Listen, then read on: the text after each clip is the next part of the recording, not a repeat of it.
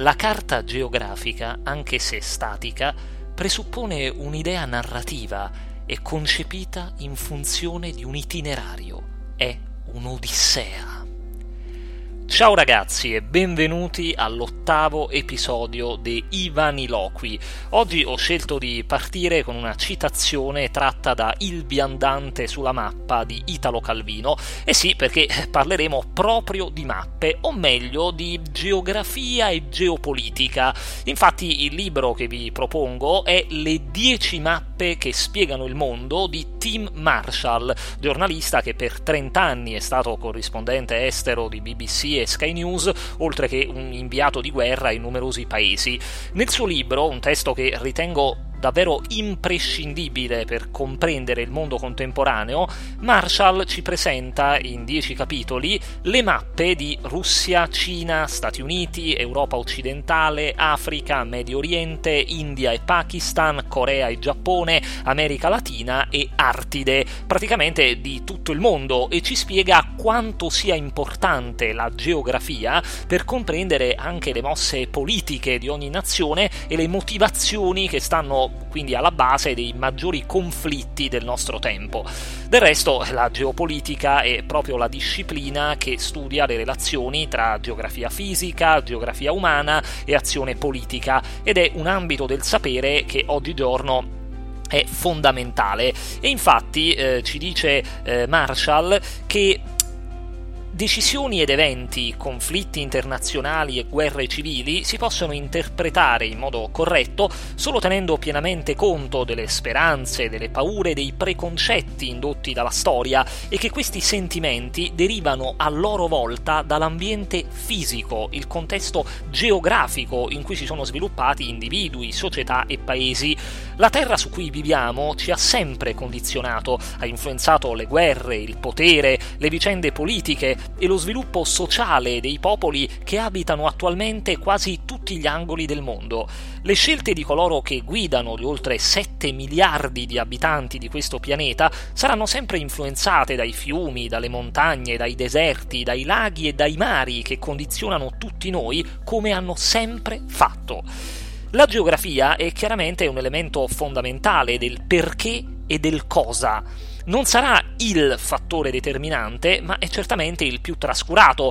Prendete per esempio la Cina e l'India, due paesi enormi con popolazioni gigantesche che hanno in comune un confine lunghissimo, ma non sono allineati né politicamente né culturalmente.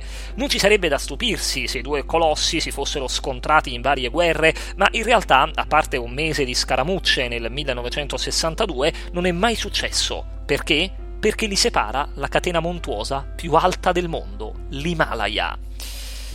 Ora, ci fa notare giustamente Marshall che l'idea della geografia come fattore decisivo nel corso della storia umana si può leggere volendo come una visione pessimistica del mondo ed è per questo che viene avversata in alcuni circoli intellettuali. Implica infatti che la natura sia in un certo qual modo più potente dell'uomo e che possiamo arrivare solo fino a un certo punto nel determinare il nostro destino.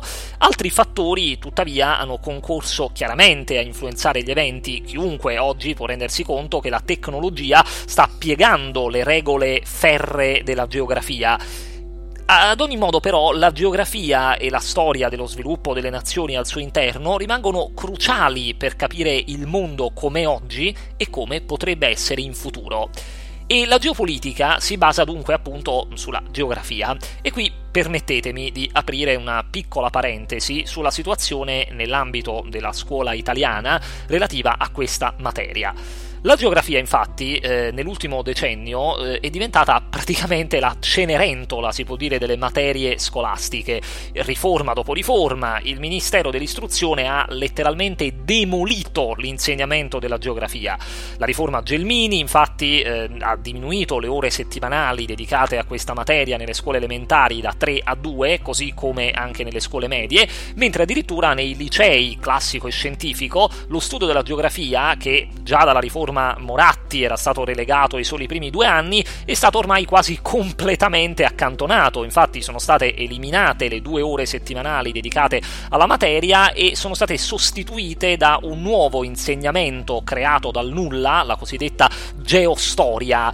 Così, insomma, l'insegnamento della disciplina geografica viene relegato praticamente ai ritagli di tempo e la riduzione delle ore di geografia ha colpito anche gli istituti tecnici e quelli professionali, dove tra l'altro prima si studiava la materia in alcuni suoi aspetti più specifici, come quello economico o turistico e non ha di certo fatto meglio la cosiddetta riforma della buona scuola eh, di Renzi, attraverso la quale è stato consentito, eh, pensate, ai professori abilitati in italiano e scienze di insegnare la geografia pur in assenza di requisiti di abilitazione specifici.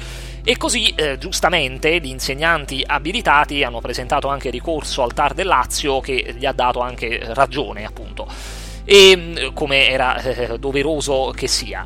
E, insomma, oggi quindi la geografia è una delle materie più bistrattate, più trascurate dalla scuola italiana, perciò direi che non dobbiamo meravigliarci se ci sono ragazzi, ma anche persone adulte dotate di un'istruzione media che però non riescono neanche a comprendere la differenza tra città, stato, regione o continente. Credetemi, è una situazione davvero avvilente e io eh, probabilmente sento in modo particolare questo problema perché eh, fin da bambino eh, dovete sapere che sono stato un grande appassionato di geografia. Io ricordo che eh, in un periodo della mia vita il regalo di compleanno più bello che potessi ricevere era un Atlante. Infatti mi piaceva guardare le mappe comprendere la forma dei paesi la conformazione del mondo e questa passione è una passione che mi è rimasta anche oggi, anche adesso. Eh, perché vedete, studiare la geografia non significa imparare noiosamente a memoria confini, fiumi o capitali, il che comunque mm, mi, mi, permetto di dire che male non fa, ma comunque vuol dire innanzitutto leggere i paesaggi, conoscere il mondo attorno a noi, avere la consapevolezza di dove ci troviamo, la propriocezione, ovvero la capacità di percepire e riconoscere la posizione del nostro corpo nello spazio, che è un'abilità fondamentale. E poi tra l'altro, come appunto mostra il libro di Marshall, serve anche a comprendere, come dicevo, svariate situazioni politiche. Ora, nella grandissima quantità eh, di esempi del rapporto tra eh, geografia e politica presenti nel libro eh, di Marshall, ne ho selezionati tre, tre che mi sono sembrati particolarmente evidenti. Il primo riguarda l'Africa. Ecco, l'Africa è un continente immenso che ha sempre avuto regioni diverse, con climi diversi, culture diverse, accomunate peraltro dall'isolamento reciproco e dall'isolamento anche nei confronti del mondo esterno. Certo, oggi questo isolamento ovviamente è minore, ma ancora ha un peso determinante. Pochi però si rendono conto di quanto l'Africa sia davvero enorme. Questo perché? Perché usiamo quasi tutti la proiezione cilindrica centrografica modificata di Mercatore, che come altre mappe trasla una sfera su una superficie piatta e quindi sostanzialmente distorce le forme.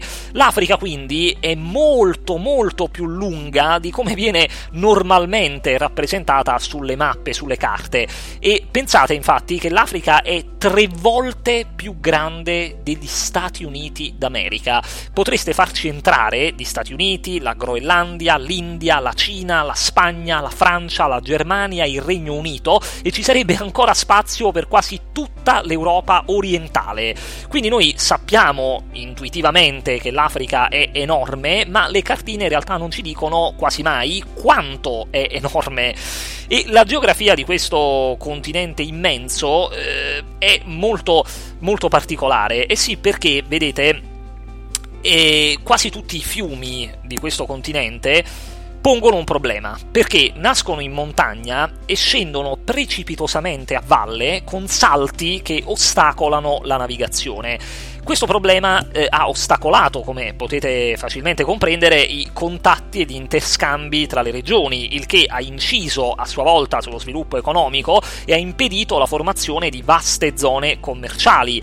I grandi fiumi di questo continente, quindi il Niger, il Congo, lo Zambesi, il Nilo e tanti altri ancora, non sono neanche collegati tra loro, anche per un fattore umano. Infatti, mentre mh, paesi come Cina, Russia e Stati Uniti hanno una lingua eh, comune, una lingua unificante che eh, facilita quindi le relazioni commerciali, in Africa, nei vari paesi dell'Africa, esistono migliaia di lingue e nessuna cultura unitaria è venuta a eh, dominare aree di dimensioni omogenee. L'Europa, eh, per contro, era diciamo abbastanza piccola da avere una lingua franca con cui comunicare e, e la sua configurazione geografica, tra l'altro, incoraggiava l'interazione, mentre invece nei, eh, negli spazi sconfinati dell'Africa eh, è molto complesso insomma, istituire eh, questa eh, cooperazione, questa interazione. E eh, questo quindi è uno dei, dei, motivi per il quale l'Africa stenta a svilupparsi da un punto di vista economico. E poi c'è un altro problema relativo all'Africa, eh, un problema eh, che eh, ha segnato e tuttora continua a segnare la storia di molti paesi africani. Perché vedete, nell'Ottocento, nel periodo eh, del colonialismo, nel periodo in cui gli europei eh, andarono a colonizzare il continente africano, nelle grandi capitali d'Europa, a Londra, a Parigi, a Bruxelles, a Lisbona, gli europei presero le cartine dell'Africa, si sedettero intorno a un tavolino e tracciarono letteralmente a matita, con una matita e con un righello, con una squadretta, tracciarono i confini dei paesi africani per spartirsi le zone di influenza. Infatti, se ci fate caso, se guardate una eh, cartina dell'Africa, vedrete che molte nazioni, molti paesi africani hanno dei confini dritti, dei confini perfettamente squadrati. Perché? Perché ovviamente, come ho detto, non sono confini naturali, sono confini eh, tracciati proprio a tavolino, letteralmente a tavolino dagli, dai colonizzatori europei, senza tener minimamente conto dei fattori eh, geografici delle varie aree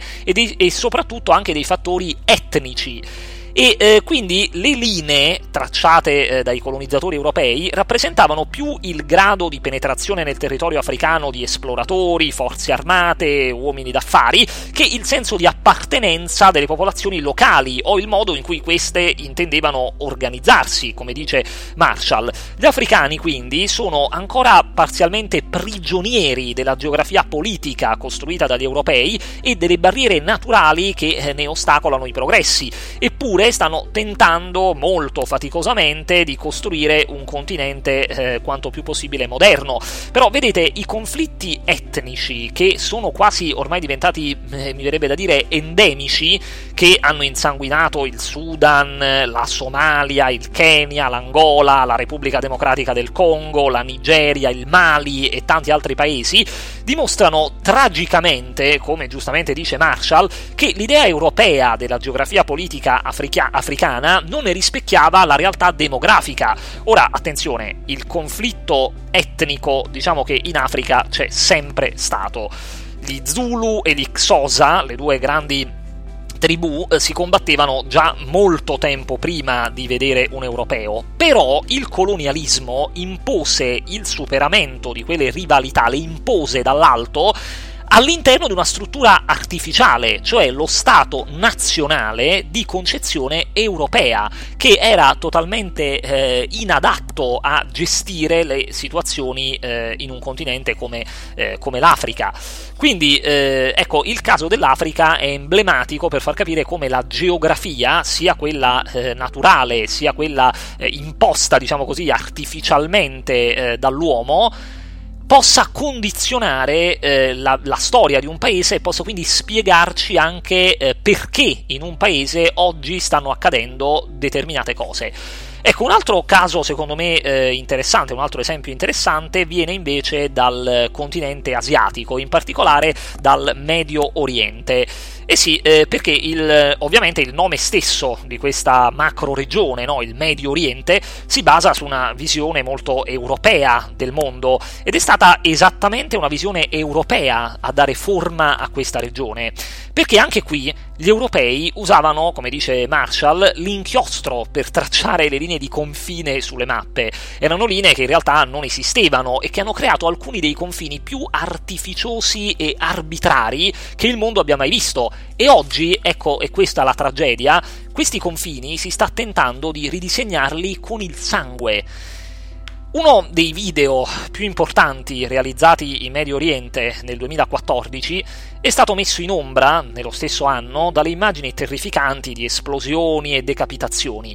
È un video, un video propagandistico dello Stato islamico e mostra un bulldozer che rimuove, o per meglio dire proprio che spazza via, il confine tra Iraq e Siria.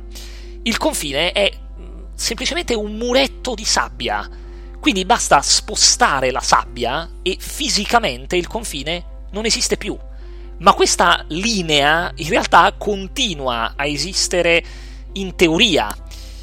Ora, dopo la prima guerra mondiale, nel Medio Oriente allargato c'erano meno confini di quelli che esistono oggi e quelli che esistevano effettivamente erano determinati quasi sempre solo e soltanto dalla geografia.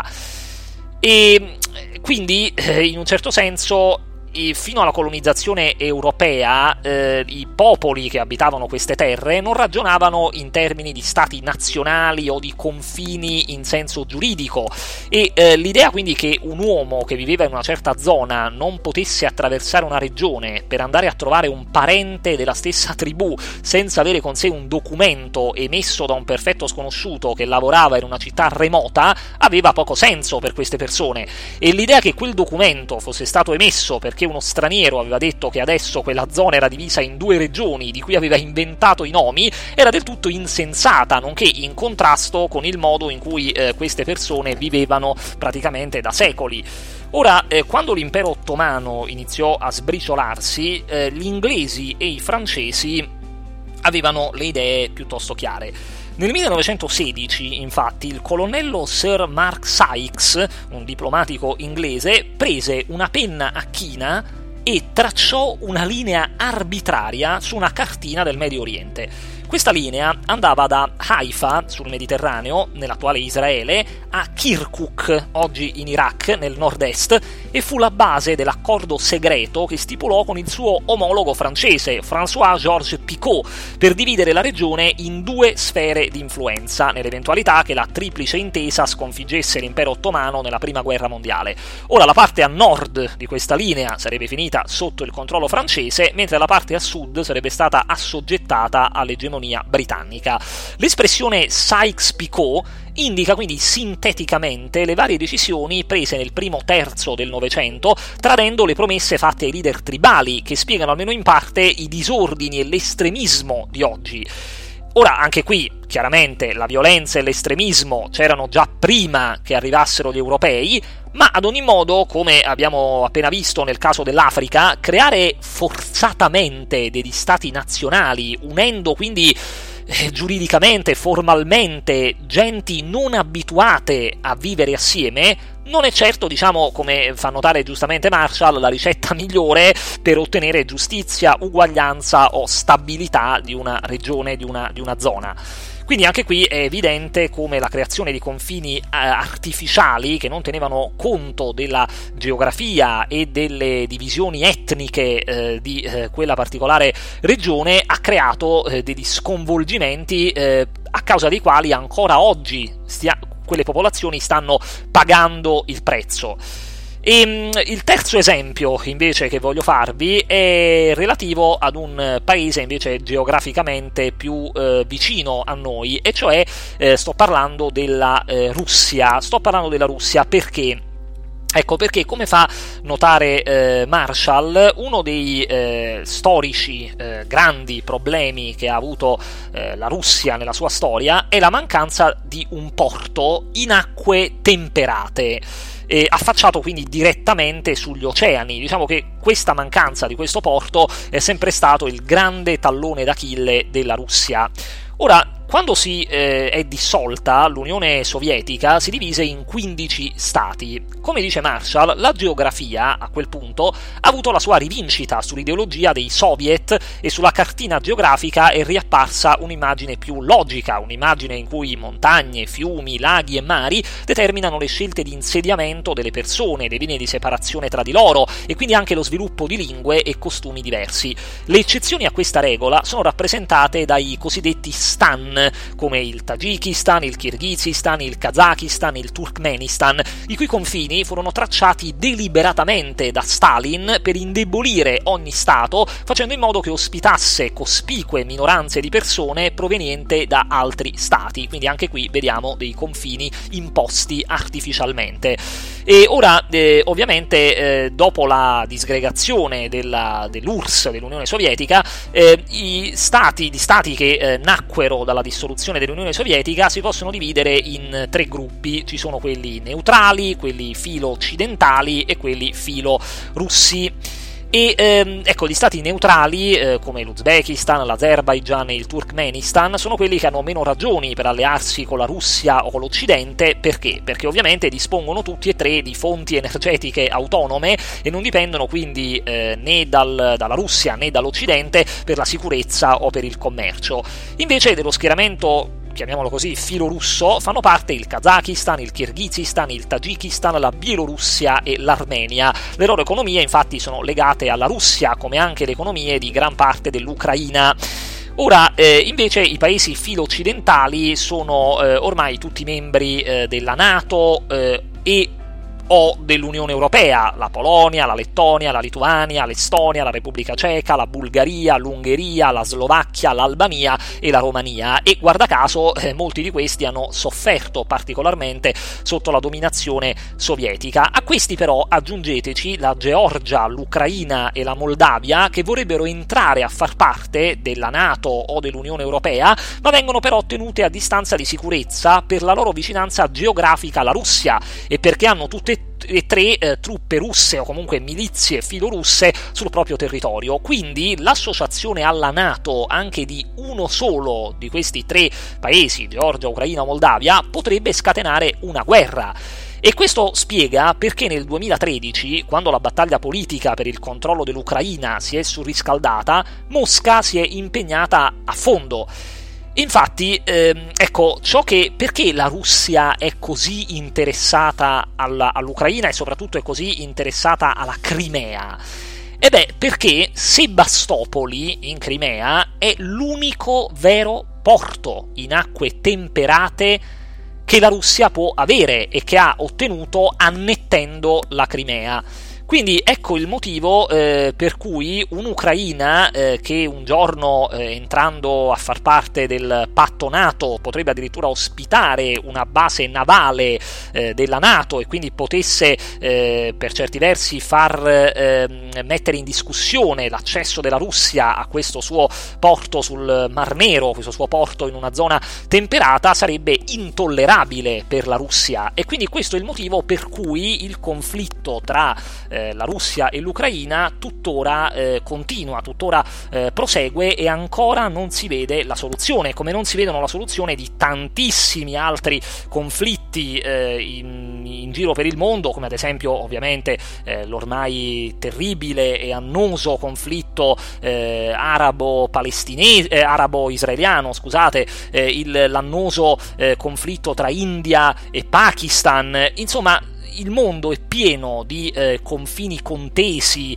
eh, di guerre, di conflitti che derivano in massima parte da o da scelte, appunto abbiamo visto, scellerate eh, di eh, politici che hanno eh, tracciato arbitrariamente dei confini senza tener conto della geografia, oppure conflitti che derivano proprio dalla geografia, proprio dalla conformazione, dalle caratteristiche geografiche di certi paesi.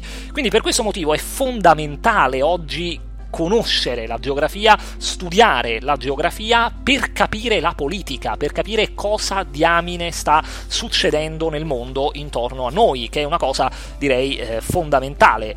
E eh, per concludere, come eh, dice giustamente Marshall, ovviamente non dobbiamo esagerare neanche nel senso opposto, cioè la geografia non detta il corso di tutti gli eventi, grandi idee e grandi leader fanno parte delle dinamiche della storia, ovviamente, ma devono operare tutti quanti entro i confini imposti dalla geografia. Questo è fondamentale da capire. La conformazione geografica dei paesi influenza, ovviamente chi più chi meno, ma influenza in un modo o nell'altro la politica e la storia e l'economia di una nazione. E allora io dico, facciamo studiare la geografia a scuola come si deve. È una competenza che nel ventunesimo secolo è fondamentale. Questo è il mio appello, ecco, io infatti invito eh, tutti quelli che eh, stanno ascoltando, che hanno ascoltato questo episodio, se eh, potete eh, insomma far eh, diffondere quanto più possibile eh, questo, questa puntata di Vaniloqui per mandare questo messaggio a cui personalmente tengo in modo particolare e spero teniate anche voi l'importanza della geografia a scuola per favore, io mi rivolgo al Ministero dell'Istruzione, eh, ridate dignità a questa materia, ridate dignità a questa disciplina. Ecco, eh, questo è un po' tutto quello che volevo dirvi oggi. Io spero di avervi suscitato l'interesse per questo bellissimo testo di Tim Marshall. Ovviamente vi lascio il link eh, sotto in descrizione, quindi potete acquistarlo eh, su Amazon. Ovviamente, come vi ricordo sempre, se usate il link che vi posto io in basso, eh, il costo per voi sarà comunque sempre lo stesso, ma una piccolissima percentuale andrà a me eh, e mi permetterete veramente di eh, tenere vivo questo progetto e di acquistare sempre più libri di cui, di cui parlarvi. Eh, bene, eh, quindi io mm, vi, vi, lascio, vi saluto, vi ricordo eh, ovviamente che eh, tra una settimana, cioè eh, appunto il eh, mercoledì eh, prossimo eh, uscirà eh, il secondo episodio eh, della mia rubrica, dell'altra mia rubrica Sentieri intrecciati, in cui insieme con Emanuele Ambrosio affrontiamo i grandi temi della storia della filosofia. Questa rubrica sarebbe dovuta uscire già due settimane fa, è stata rinviata però per vari impegni che si sono accavallati sia miei che di Emanuele. torneremo però però indubbiamente mercoledì eh, prossimo con la seconda puntata quindi di Sentieri Intrecciati. Tra due settimane invece ci sarà ovviamente il nono episodio eh, dei Ivaniloqui, quindi insomma tanti contenuti, tante cose di cui parlare. Eh, iscrivetevi al canale eh, YouTube o al canale Spreaker se non l'avete ancora fatto, mettete un bel mi piace, condividete eh, l'episodio e io vi ringrazio per l'ascolto e vi saluto come sempre ricordandovi le parole di eh, Daniel Pennaro Pennac, secondo cui un libro ben scelto ti salva da qualsiasi cosa, persino da te stesso. Alla prossima!